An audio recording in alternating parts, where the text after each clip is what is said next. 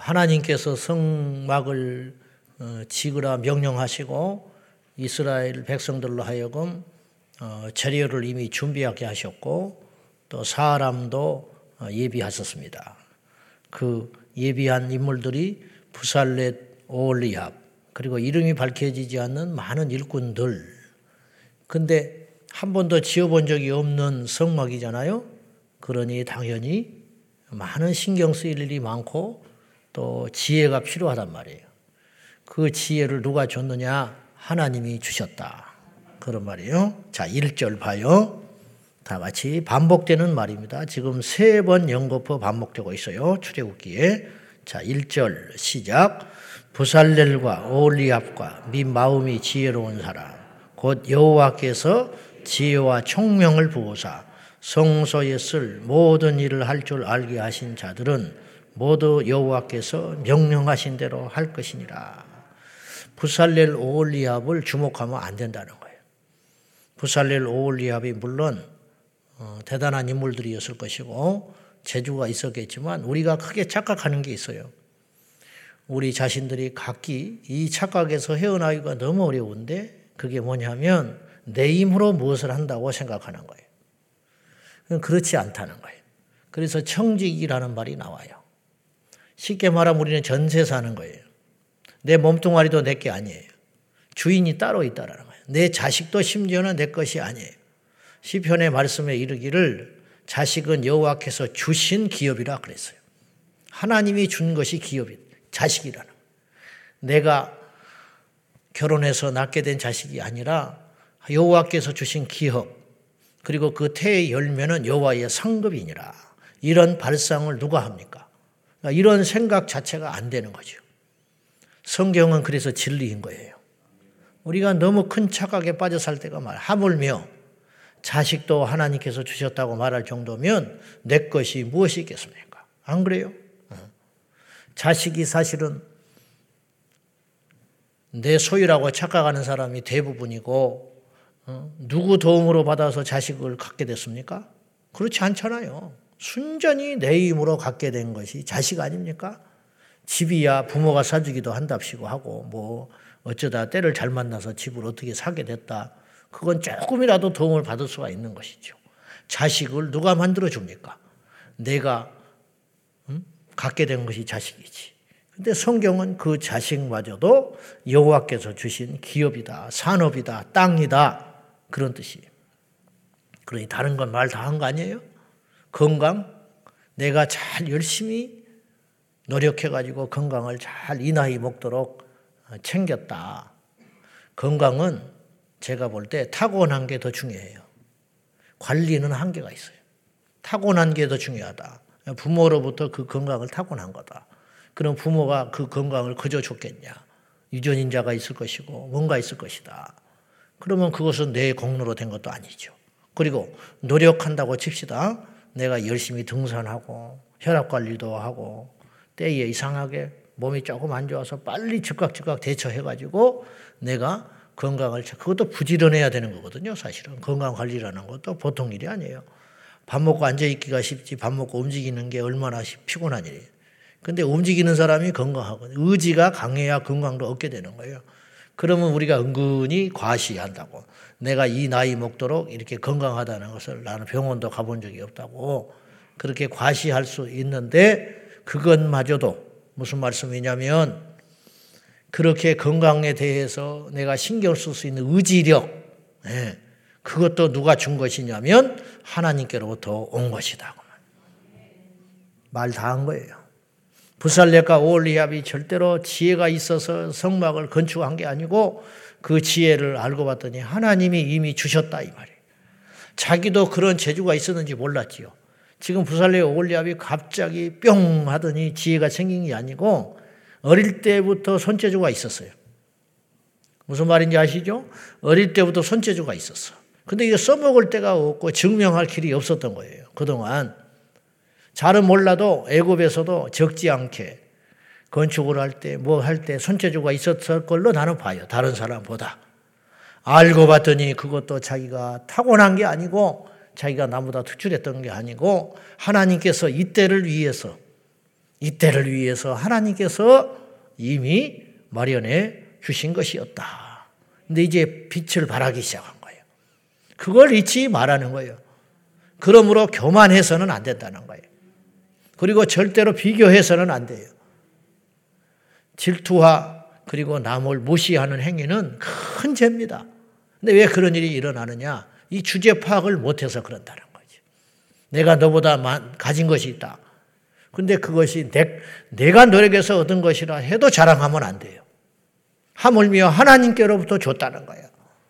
내가 없는 것을 저 사람이 앞서 행한다.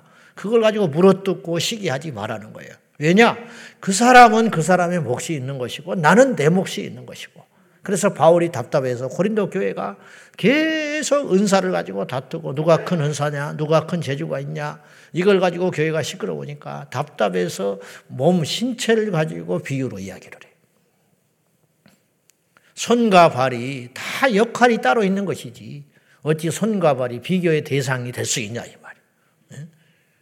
말이 안 되는 거 아니겠냐. 아, 마찬가지다. 그리스도의 몸된 교회 안에 지체 중에 어찌 비교할 대상이 누가 있냐. 전시에서도 안 된다. 이거 피해 의식이 무서운 거예요. 내가 이런 일이나 하고 있으니까 목사님 무시하나. 이것도 아주 나쁜 생각이고요. 내가 이쯤 하는데도 인정을 안 해주는구나. 이것도 아주 고약한 생각이라는 거예요. 그런 생각을 하면은 일을 해놓고도 아무런 상급이 없고 사람들에게 물론이고냐 하나님께는 더더욱 천국 가면 빈털터리가 되는 거죠. 자기는 굉장히 착각을 하는 거예요. 이렇게 많은 일을 했으니까 하나님 앞에 가면 상을 받겠지. 그렇게 기대하는 마음으로 갔을지는 모르고 다른 사람들도 역시 죽은 다음에 그 죽음 앞에 추도를 하고 박수를 쳐서 큰 상급이 받을 거라고 착각할지 모르나 천국 가면 아무것도 없다는 거예요. 너는 그럴 사람이 한둘이 아닐 것이고 저 역시도 그것이 항상 무섭고 두려운 거예요. 우리가 다 하나님 앞에 심판대 섰어요. 할 말은 아니지만 그래도 목사니까 성도보다는 낫겠지. 이런 생각을 할 수 있다라는 거예요. 그것도 따져봐야 할 일이지만은. 근데 천국 같으니 얼씨구예요. 택도 없는 착각이었어. 우리가 교회에서 누가 눈에 띄지도 않고 알아주지도 않은 사람이 의외로 엄청나게 응? 칭찬을 받고 저 사람이라고 마땅히 박수를 받을 줄 알았는데 주님께서 시큰둥하신 거예요. 그런 일이 없을 것 같습니까? 분명히 그렇다. 그런 뜻이에요. 그러므로 우리는 항상 겸손하자. 조심하자. 선줄로 생각한 자는 넘어질까? 조심해라. 바리새인들이 기도를 안 한 게 아니라고 그랬잖아요. 기도를 어마무시하게 했다니까요. 근데 주님이 그렇잖아요. 그들은 상을 다 받아버렸다.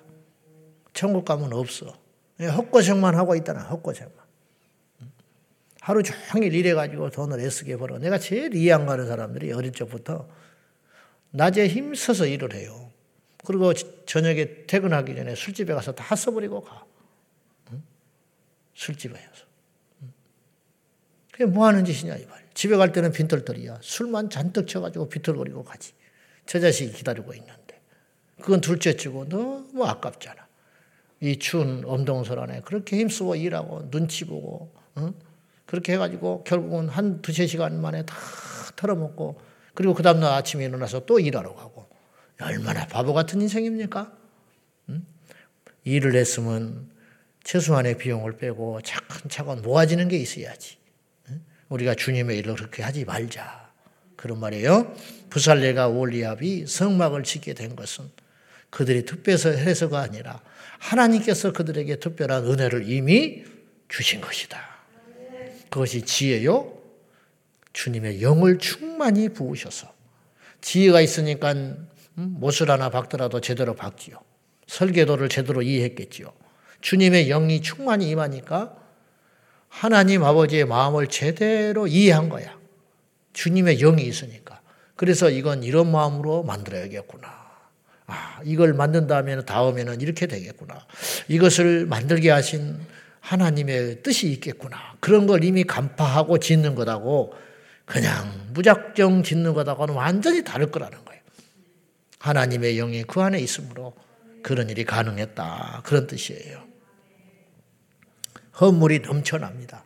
어제도 잠깐 언급했다시피 왜 그랬느냐. 광야에서는 어차피 쓸모없는 것들이었습니다.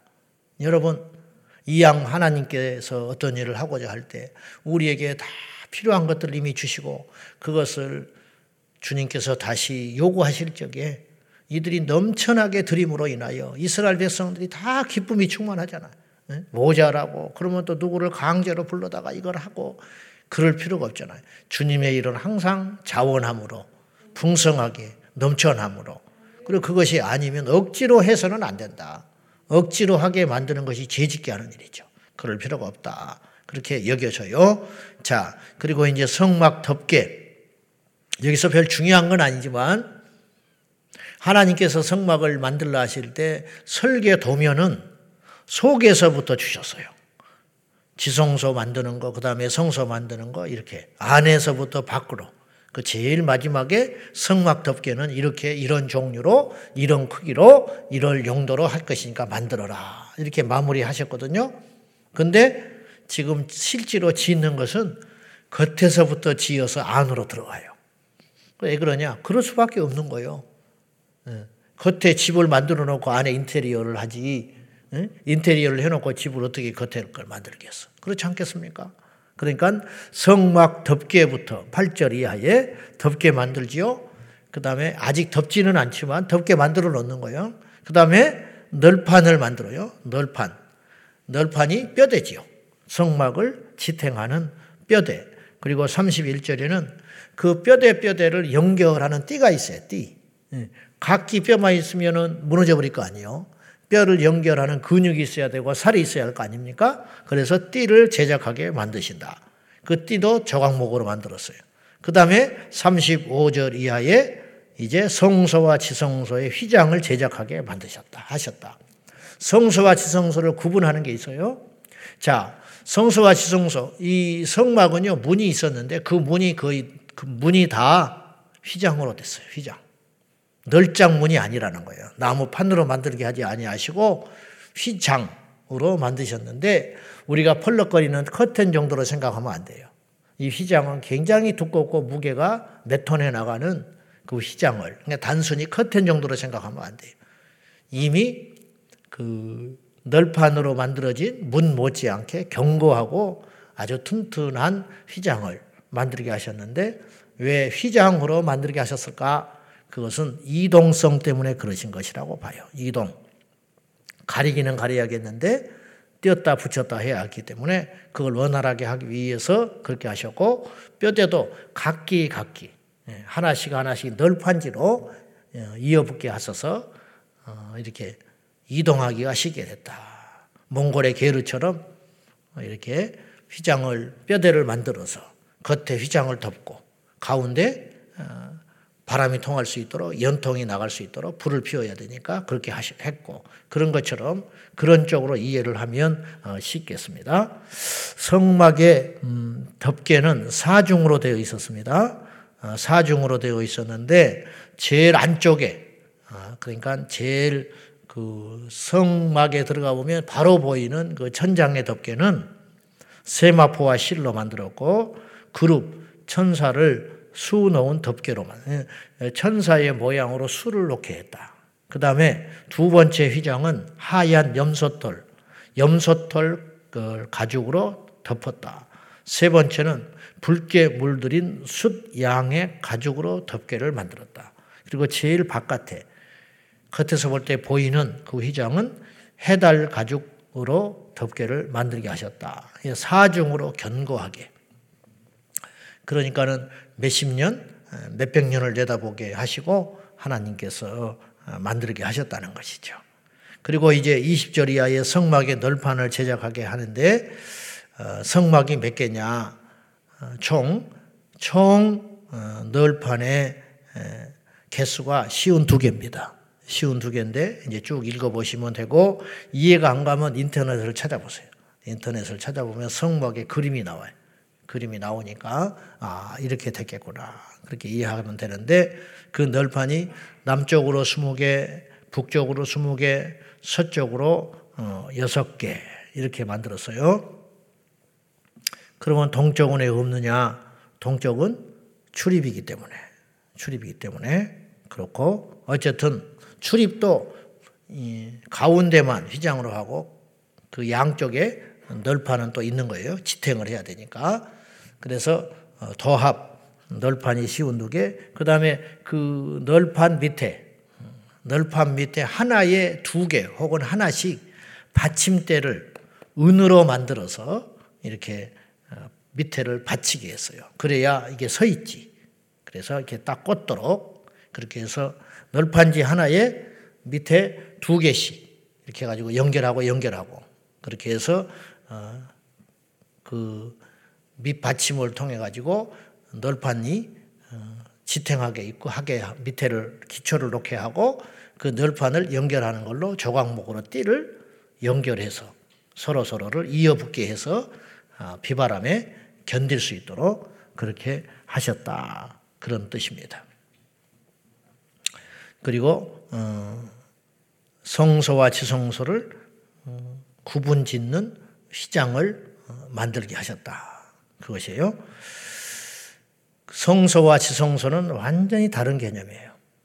밖에는 이방인의 뜰이 있고, 그 다음에 이스라엘이 출입하는 레이인들이 출입할 수 있는 마당이 있고, 그 다음에 마당에 아시는 대로 번제단이 있는 거예요. 거기 불을 피워야 되니까 실외에 있는 거죠. 그 다음에 지성소에 가면, 어, 성소에 들어가면 세 가지가 있는 거예요.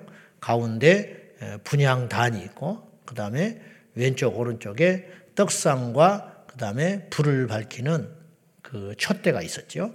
그리고 그 안쪽에 들어가면 이제 지성소와 성소를 연결하는 휘장을 넘어서 가면 그 지성소 안에는 법궤가 있었죠.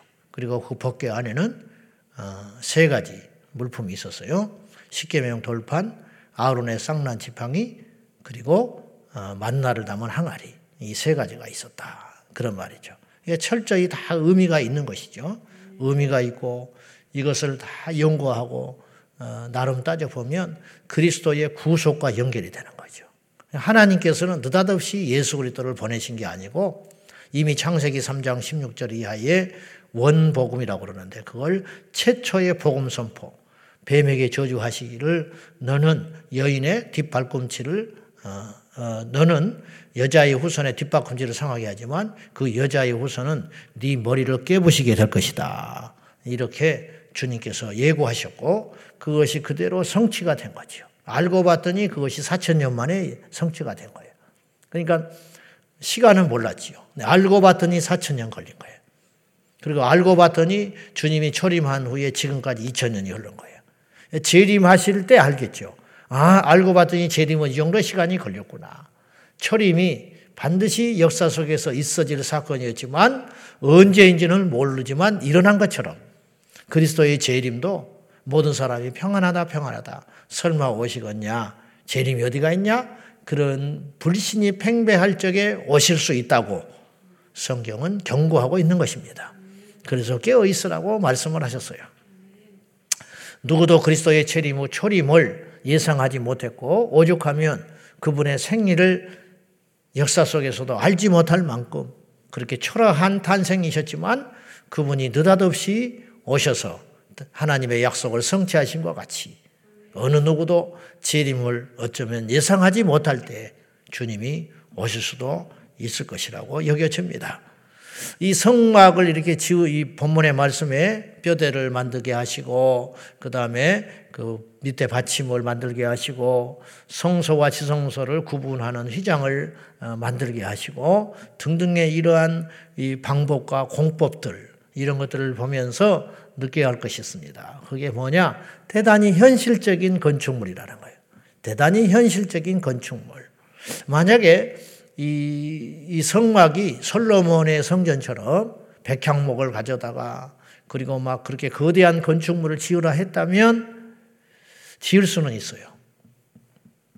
왜냐하면 하나님께서 하신다면 해요. 그리고 애굽에서 이들은 공사를 경험해 봤잖아요. 종살이를 400년 하면서 그리고 그 피 속에 400년 동안이나 종살이 하면서 갖고 있던 어떤 건축의 피가 흐른다고 봐요, 저는.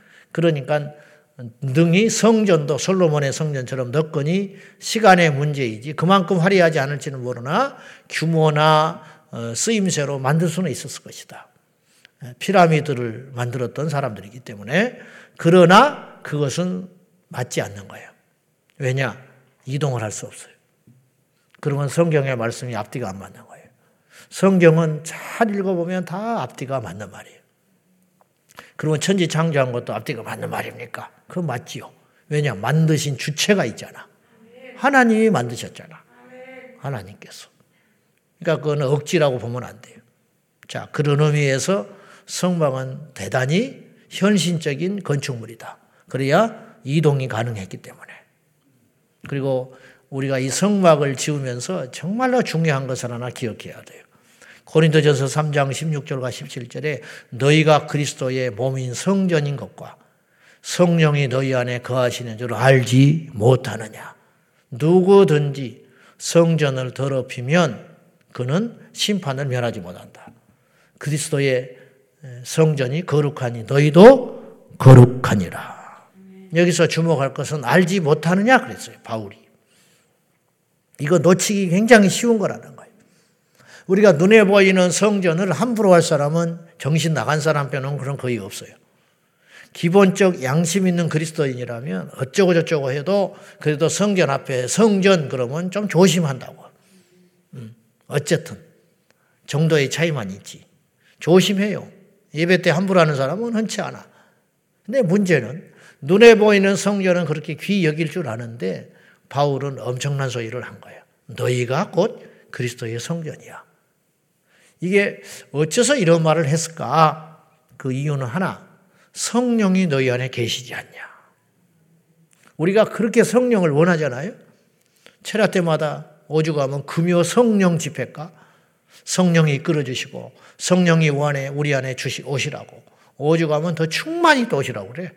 그냥 오신 것도 아니고 성령이 충만히 오라고 그냥 가득가득 내 안에 담겨져 가지고 나는 다 사라지고 성령께서 나를 지배해 달라고 기도하잖아요. 안 합니까? 그것이 안 돼서 문제지. 우리의 소원 아닙니까? 성령 충만을 날마다 구하고 있는 거 아니에요? 그러면 성령이 우리 안에 그 약속대로 오셨다 이거예요. 그것도 그냥 넘치도록 오셔서 나를 완전히 지배하고 있다. 귀한 일이지요. 근데 얼마나 무시무시한 일이요. 왜냐, 우리 안에 성령이 계시다는데. 근데 그 성령을 가지고 성질을 내? 그 성령이 계시는데 그 성령을 가지고 죄 짓는 데를 돌아다녀? 성령이 우리 안에 가득 충만히 차 있는데 거기다가 또 부족해서 술을 또 충만히 부어? 응? 그걸로 제사상에 가서 넙죽넙죽 절을 해? 그러면 성령이 절을 하는 거 아니야? 우리 조상 귀신에게. 응? 이해가 돼요? 그걸로 간음을 해요? 응? 그걸로 남을 해하려고 주먹질을 해요? 이건 잊어버리고 산다는 거예요. 그렇게 생각하면 너무너무 무서운 일이고 간단한 일이에요, 사실은. 이 성전을 더럽히는 사람 우리가 상대하겠어? 사람으로 생각하겠어? 성전에 와서 소리를 지르고 성전에 와서 어? 똥바가지를 부어짓고 성전에 와서 어지럽히고 어? 난동질을 하는 사람을 우리가 사람으로 상대하겠냐고. 저 정신 나갔다. 그리고 다시는 못하게 할, 못 오게 할 거 아니에요. 못 다녀요. 그런데 우리가 바로 그 성전이다. 어, 저부터서 그걸 잊어버리고 산다는. 그러니까 알지 못하냐? 알지 못한 사람이 수두룩하다. 눈에 보이는 성전만 막 가꾸고 그것만 짓느라고 정작 가꾸어야 할 너희 각자 각자 한 사람 한 사람이 걸어다니는 성령의 전이다. 왜 이걸 모르느냐? 하나님은 눈에 보이는 성전을 주심으로 우리에게 진짜로 주시려는 교훈이 있었다는 거죠. 성전을 거룩하게 하는 건 쉬워요. 성전을 깨끗이 청소하는 건 어찌 보면 쉽다니까요. 그러나 우리 자신들을 거룩하게 유지한다는 것은 무척이나 힘든 일이에요. 그러나 그것이 더 가치가 있다는 거예요. 이걸 기억하고 오늘 하루뿐만 아니라 우리 평생에 우리 신체 속에, 몸 속에 성령이 거한다는 걸 잊지 말고 우리 몸이 그리스도의 참된 성전이라는 것을 꼭 기억하고 우리 교회는 각각의 우리 아이들까지 포함해서 3천 개가 넘는 성전이 있는 거예요.